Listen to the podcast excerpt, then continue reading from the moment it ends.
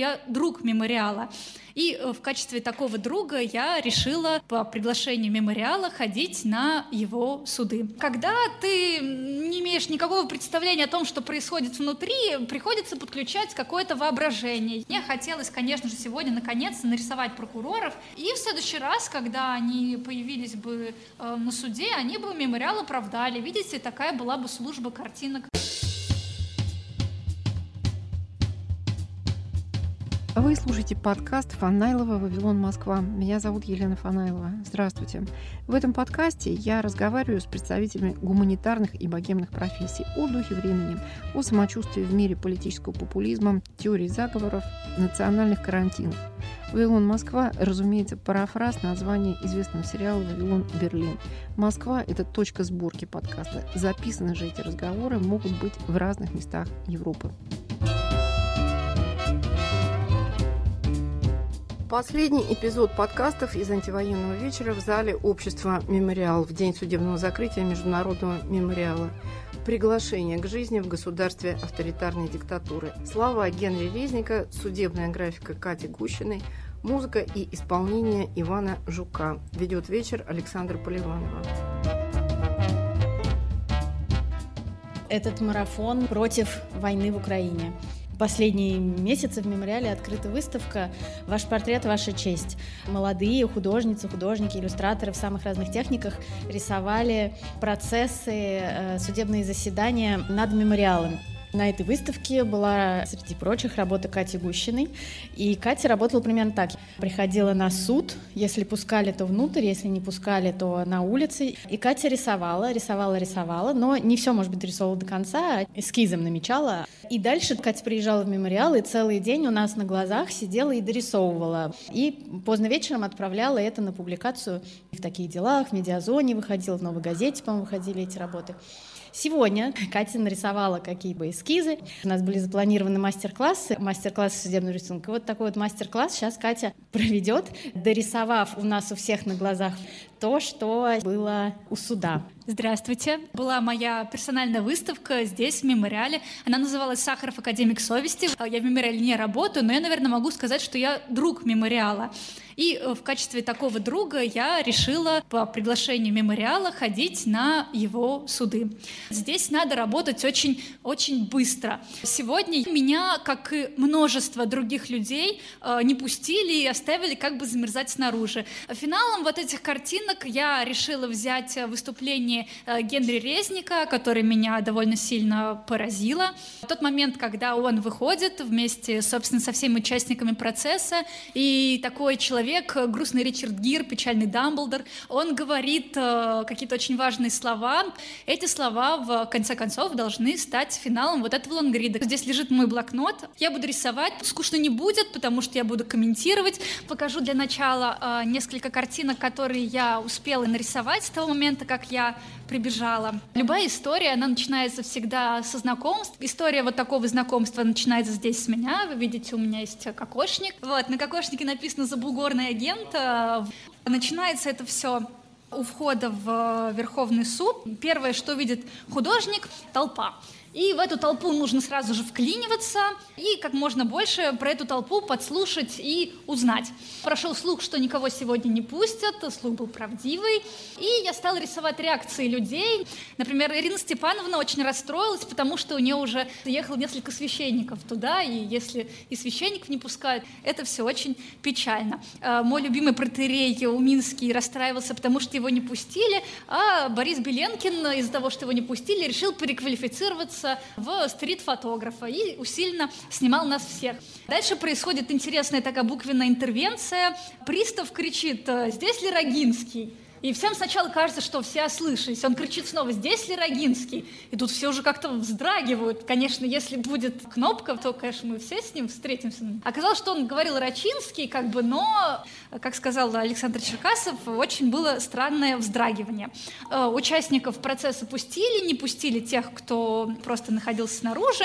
Обычно есть прекрасная трансляция, это трансляция правозащитного центра. На этой посекундной трансляции, собственно, есть люди, которые читают это вслух, остальные им аплодируют или плачут или что-то. Но сейчас был случай, когда люди одновременно читали две трансляции. Это была трансляция правозащитного центра и трансляция разных независимых СМИ о том, что, собственно, на Украине происходит сейчас. И Вздохи эти и восклицания, они перемешивались между собой.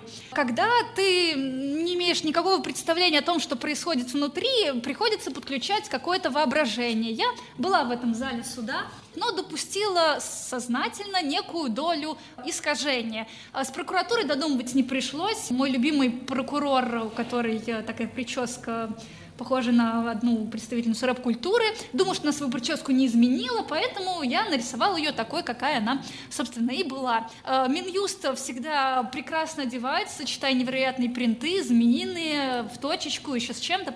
Я со всем уважением, правда. Снаружи было очень холодно, и поэтому все старались переместиться и согреться.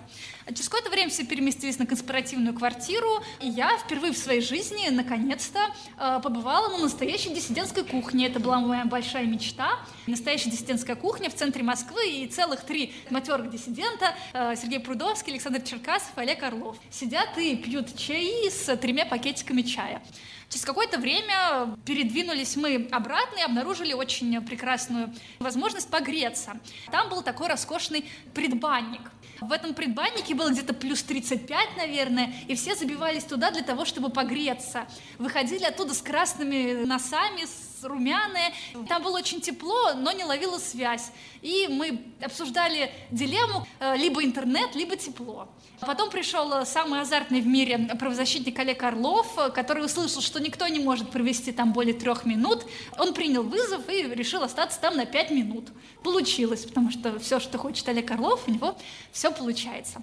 Тем временем э, снаружи волонтеры мемориала помогли мне составить список, как, собственно, определить эшника. Три признака, там маска для глаз, всегда молчит, и у него руки устают снимать, видите, и он вставляет э, iPhone вот в такое отверстие между пуговками. Вроде незаметно, и руки не мерзнут, в общем, очень удобно. В джинсах они еще всегда. Тем временем все продолжают э, мерзнуть, и Борис Беленкин говорит, что он, ну, его предлагают сходить в Макдональдс, он говорит, что он не ходит в Макдональдс, потому что там не наливают. Давайте теперь вместе с вами попробуем дорисовать финал всей вот этой истории. Финал к такой вещи, он должен быть какой-то спокойный. Нам нужен кто-то вроде Дамблдора или пожилого Ричарда Гира. Ну, вы понимаете, собственно, о ком я говорю. И его речь, которая нам понадобится. В ту секунду я чувствовала, конечно, что я присутствую на историческом моменте, и поэтому мне хотелось скорее его слушать, чем рисовать. Это должно быть что-то довольно крупное и должны поместиться как-то более-менее все важные участники процессов. Центральной фигурой у нас здесь будет э, Генри Резник. Мы набрасываем для него его великолепную шевелюру, умный упрямый лоб, небольшие синяки под глазами, потому что, ну, для всех это было что-то довольно тяжелое. Ну, и его фигура должна быть самой массивной, человек, он такой, который не будет мяться и там держать руки в карманах, поэтому просто пусть фигура будет такой довольно простой, но выдающийся. Добавим ему пальто с лацканами. Возможно, было бы неплохо, если бы он как бы делал так, let me speak from my heart in English. Давайте-ка он, сердце у нас где, слева, да, слева. Пусть он прижимает руку к сердцу, а почему бы и нет? Ну, мы можем же в художественном дополнении такое допустить. Самая будет главная фигура, самая темная, поэтому мы его заливаем вот таким вот темно-синим цветом. Не обойтись, конечно же, в такой данный момент нам без сравнений с бессменным э, Гарри Поттером. Меня очень часто спрашивали, ну, как человек, который сделал книжку про Сахарова, собственно, а Андрей Сахаров в мире Гарри Поттера, он кто? Я предлагаю всем слушателям подумать об этом. Если говорить вообще про рисование и про хождение на суды, то это, конечно же, процесс, он такой экзистенциальный, и есть в нем нечто, знаете ли, магическое. Как бы суд, эм, который должен был быть финальный, но в итоге он был не финальный над мемориалом, происходил 14 декабря, в день смерти Сахарова, и в этом многие усмотрели какое-то такое напряжение, что-то вот э, такое очень сильно символичное. Если говорить э, про жизнь и про смерть, и про Сахарова тоже, моя работа главная, собственно, про Сахарова, Сахаров академик совести, была моей дипломной работой, и до года смерти Сахарова я не могла ее нарисовать. То есть э, я должна была защищать диплом в 2020 году, но в 2020 году меня не допустили до защиты диплома. Минутка астральности. Может быть, потому что как бы Андрей Дмитриевич не хотел, чтобы я в 2020 году, понимаете, картинки мои были бы забыты. В 2021, пожалуйста, вот. Ну и я как бы не буду говорить, что мне сегодня, например, привиделась Елена Боннер, э, которая стояла между нами. А мы помним, что, по-моему, следующий год, год столетия Елены Боннер. В общем, тоже, друзья, э, ждите как бы новых картинок на эту тему. Мы вернемся к Альбусу Дамблдору, то есть Генри Резнику. Вот у нас есть как бы главная фигура, и мы оставим для его самый главный цитата, вот тут такое пространство, и остальные люди, они будут стоять ниже на ступеньках незримое такое некое, как сказать, присутствие высших сил я э, всегда ощущаю. Еще это связано с тем, что Скоро выходит моя книга про Льва Толстого «100 причин, почему плачет Лев Толстой». Э, там есть, между прочим, важный момент, это про слезы. И одна из причин, почему плакал Лев Толстой, это, собственно, была война. Мы знаем его севастопольские рассказы, которые я бы скорее назвала чем-то таким э, пацифистским. Лев Толстой, ну, того периода, как сказать, который я стараюсь изучать, он против войны. Если говорить о о рисовании и о войне, то, конечно же, это несовместимо никак. В военное время никому не нужны детские книжки. Э, сегодня мне уже задавали вопрос, какая будет моя судьба. Я сказала, что, возможно, то, что я рисую прямо сейчас с вами на онлайн-трансляции, возможно, это моя собственно, последняя картинка. Мне кажется, что в военное время обычно, если ты не работаешь на государство, то твои картинки, они никому, собственно... Вот я возвращаюсь к теме про войну и про картинки. Картинки это то, что людям легче воспринимать. Сложно прочитать большой текст, как ликвидировали мемориал. Легче гораздо посмотреть картинки. Вот, я стараюсь, чтобы они все были какими-то довольно более-менее смешными.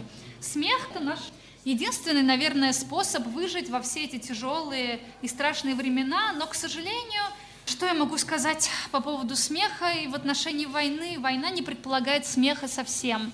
Поэтому картинки, нарисование, ну, не будет очень актуальным. Но ничего, возможно, из меня получится хороший огородник, и когда мы встретимся с вами в следующий раз, э, вы все будете есть борщ, который я вырастила. Мне хотелось сделать все-таки тот финальный перформанс, на который меня э, подбивала Александра. Мне хотелось, конечно же, сегодня наконец нарисовать прокуроров и подарить им эти картинки, и посмотреть на их реакцию, потому что, собственно, терять-то уже нечего. Ну, может быть, они бы посмеялись, а потом погуглили бы себя, потом не почитали бы, что я пишу про мемориал, и в следующий раз, когда они появились бы э, на суде, они бы мемориал оправдали. Видите, такая была бы служба картинок. Я рисую, это кажется таким довольно смешным, хотя вся ситуация очень не смешная. Кого же мы еще добавим? У нас здесь не очень видно Эйсмонт. Давайте, собственно, сделаем Марию Эйсмонт. Это вообще очень классный просто, у нее такая яркая внешность адвокаты, они очень похожи в каком-то смысле на художников, понимаете? И даже не то чтобы на художников, может быть, на перформеров, театральных деятелей. Все-таки это театр. Ну, суд — это театр. Если у нас резник как бы спокоен, то э, Эйсман пусть будет недоволен. Как сказать, эта картина Вермеера, не знаю, зря себя, может быть, сравниваю с Вермеером, но смысл в том, что здесь много разных эмоций. Это очень похоже на написание стихов, создание танца или на пение. Ну, давайте посмотрим, что получилось. И давайте здесь э, напишем, собственно, слова Резника. Он очень хорошо сказал, что сегодня мы получили приглашение, приглашение к жизни в другом государстве, государстве авторитарной диктатуры. Не хочется делать это монологом большим, знаете, хочется отделить. Давайте сделаем одно одним шрифтом, другой другим. Приглашение – к жизни в другом государстве, в государстве авторитарной диктатуры. Возьмем для этого большой фломастер авторитарной диктатуры. Ну вот такой у нас будет финал. Вот, Генри Резник. Давайте быстро посмотрим, что получилось. Представление, рассказ о себе, общая встреча, дальше вызов мистического Рогинского, а волонтеры подсказывают, как обнаружить Тешника, перемещение на конспиративную квартиру, Святая Троица, Александр Черкас, Сергей Прудовский, Олег Орлов. Все возвращаются обратно. Представление о том, как выглядит суд, а все мерзнут, ходят греться в предбанник, перерыв, опасность э, ядерных действий.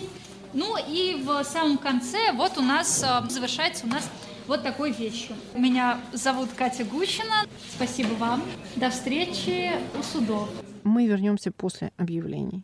Миллионы человек в эти дни покинули Украину. У каждого из них своя, живая, кричащая история. Свидетели беды и взаимопомощи. Подкаст «Гуманитарный коридор. Украина. Война. Беженцы». Ведущие Игорь Померанцев и Иван Толстой. Слушайте в Apple Podcast, Google Podcast, Spotify, Яндекс Музыка и на других подкаст-платформах.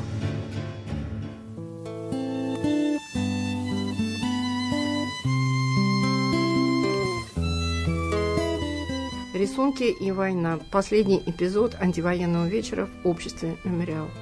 Может быть, напомним, с чего начался сегодняшний день? День начался с того, что нас ликвидировали. По итогам дня мы, мы все еще здесь. Был э, мой любимый поэт Андрей Родионов, был Алексей Ги, был Алексей Поперный, был много кто еще. Приехал Ваня Жук и Саша Скворцова, и сейчас они сыграют для нас. Меня зовут Ваня Жук, а это Саша Скворцова. Я простой исполнитель, в основном гитарист, не поэт. И вот как справедливо написала в последнем посте присутствующая там Юля Вишневец, сейчас трудное время, что надо учиться говорить э, банальные слова. Надо принести, что мы против закрытия мемориала и против войны. Допустим, такая песня. Помню, помню, помню я, как меня мама любила.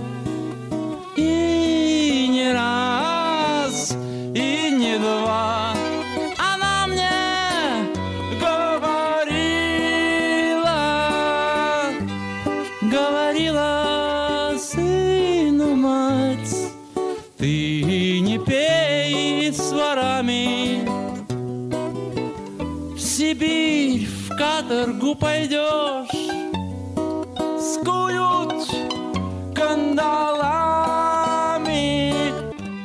сбреют волос твой густой, да под саму шею поведет солдат тебя по матушке, по росе, по росе.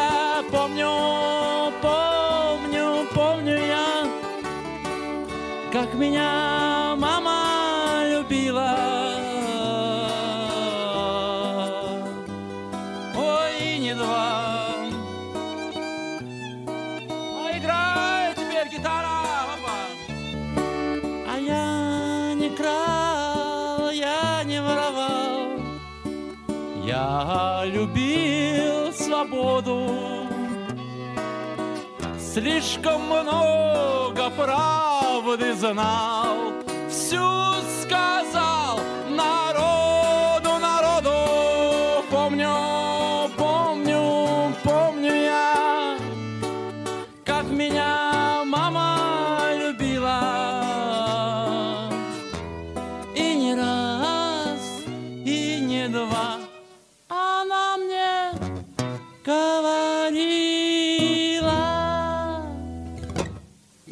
известная песня, которую сочинил наш друг Гера Моралес.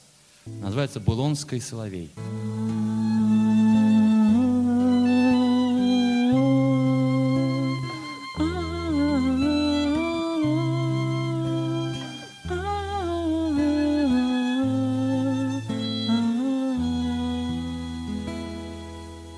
Дыра и боль под сапогами, И решето от злых дробин.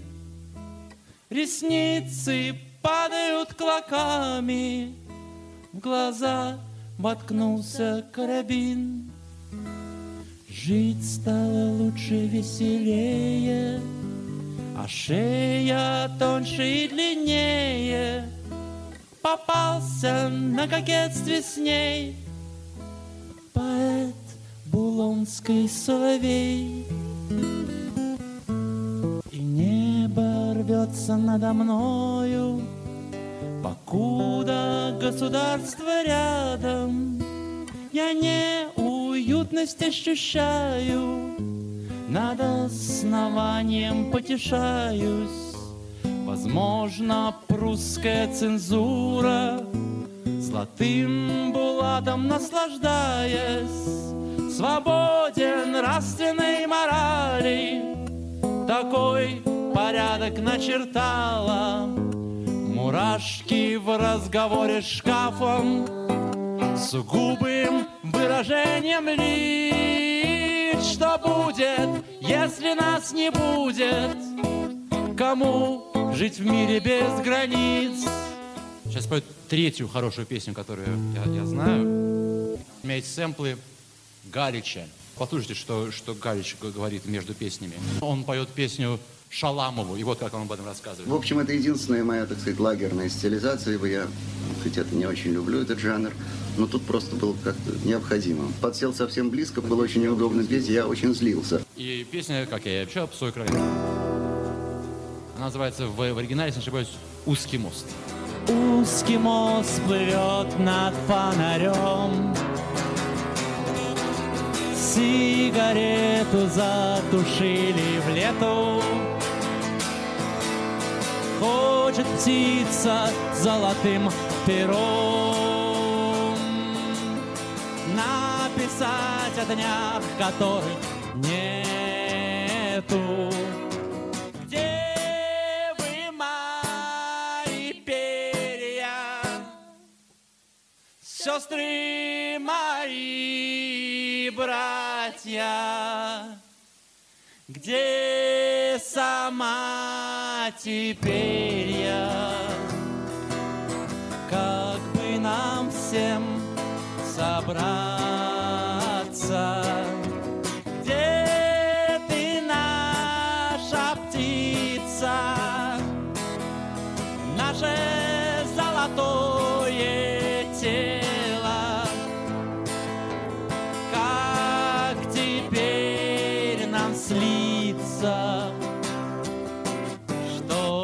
Сделать так, как ты хотела. Сломанное не ломается Уроненное не роняется Разбитое не разбивается Сломанное не ломается Потерянное не теряется Закрытое не закрывается.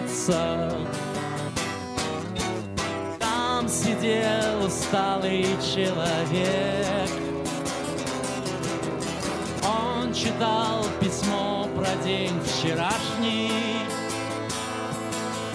Ветхий, седой, как этот век. И ни капельки уже не страшный Где вы, мои буквы? Брусчатые мои ворота Живыми стали вдруг вы. Выходит навстречу кто-то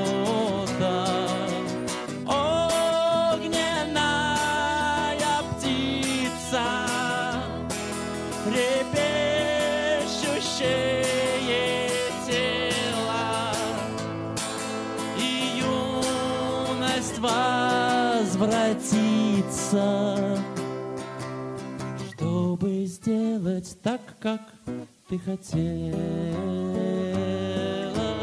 Сломанное не ломается Потерянное не теряется Закрытое не закрывается Спасибо. Это была песня Псоя Короленко, а сейчас следующая песня будет на иностранном языке. Давайте споем песню Нобелевского лауреата, пока Ольга готовится.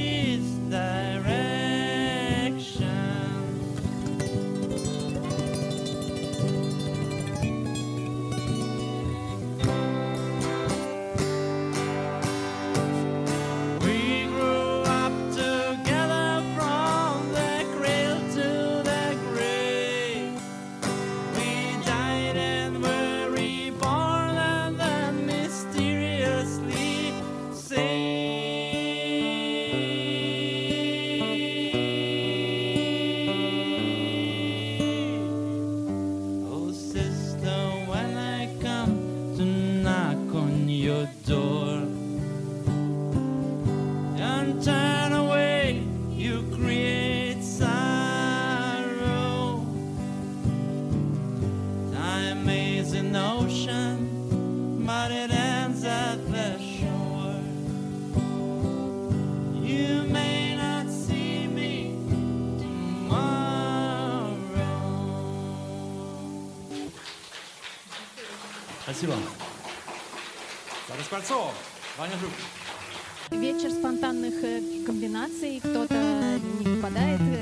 Артистов, ему другие помогают, кто-то наоборот. Уже мы слышали Алексея Иги вместе с Алексеем Поперным. Следующим нашим гостьей и заключительной была Ольга Злодеева, которая должна была быть скорее соло. А получается, что получится квартет да? Раз, два, три. Э, вместе Раз, с раз. Ваней и Сашей. Ну, я думаю, мы все, все вместе сможем петь эту песню, потому что ее все знают.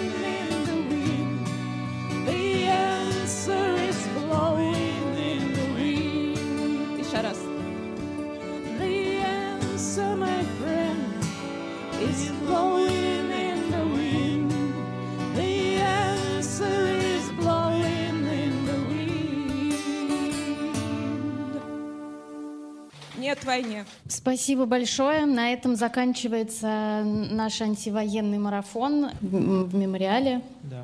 Из страны, которая ведет войну. Мне почему-то захотелось сказать, что вот э, когда я слушала эту песню, сейчас я подумала, что вот э, работаешь, работаешь в мемориале, и как бы такой разное бывало, но все-таки такая относительно нормализованная жизнь, и изучаешь какие-то модели поведения людей в разных совершенно ненормальных ситуациях. Во время ареста, во время там этапа, во время пыток, допросов э, в ГУЛАГе, в лагерях, во время войны, во время оккупации и так далее. И ты все время как бы это изучаешь и смотришь, а потом вдруг хоба, и ты сам оказываешься вот из этого нормализованной какой-то относительно ситуации, ты вдруг сам оказываешься как будто вот в этой самой ситуации пока еще не ареста буквально в нашем случае, но тем не менее какого-то вот того самого, что ты столько лет э, там изучал как исследователь, как активист. И ужасно важно вот мемориал против войны, и мы не знаю, сколько мы еще сможем говорить об этом здесь, но давайте и действовать, и говорить, и гражданское высказывание. Это самое главное — повторять и говорить, да?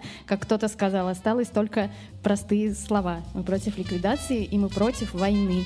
Войны быть не должно. Рисунки и война. Последний эпизод антивоенного вечера в обществе мемориала. С вами была Елена Фанайлова, подкаст «Вавилон Москва». Слушайте новый выпуск каждую субботу в приложениях Apple и Google, в Яндекс Музыке, Spotify, а также на сайте Радио Свободы в разделе подкасты. Пока-пока.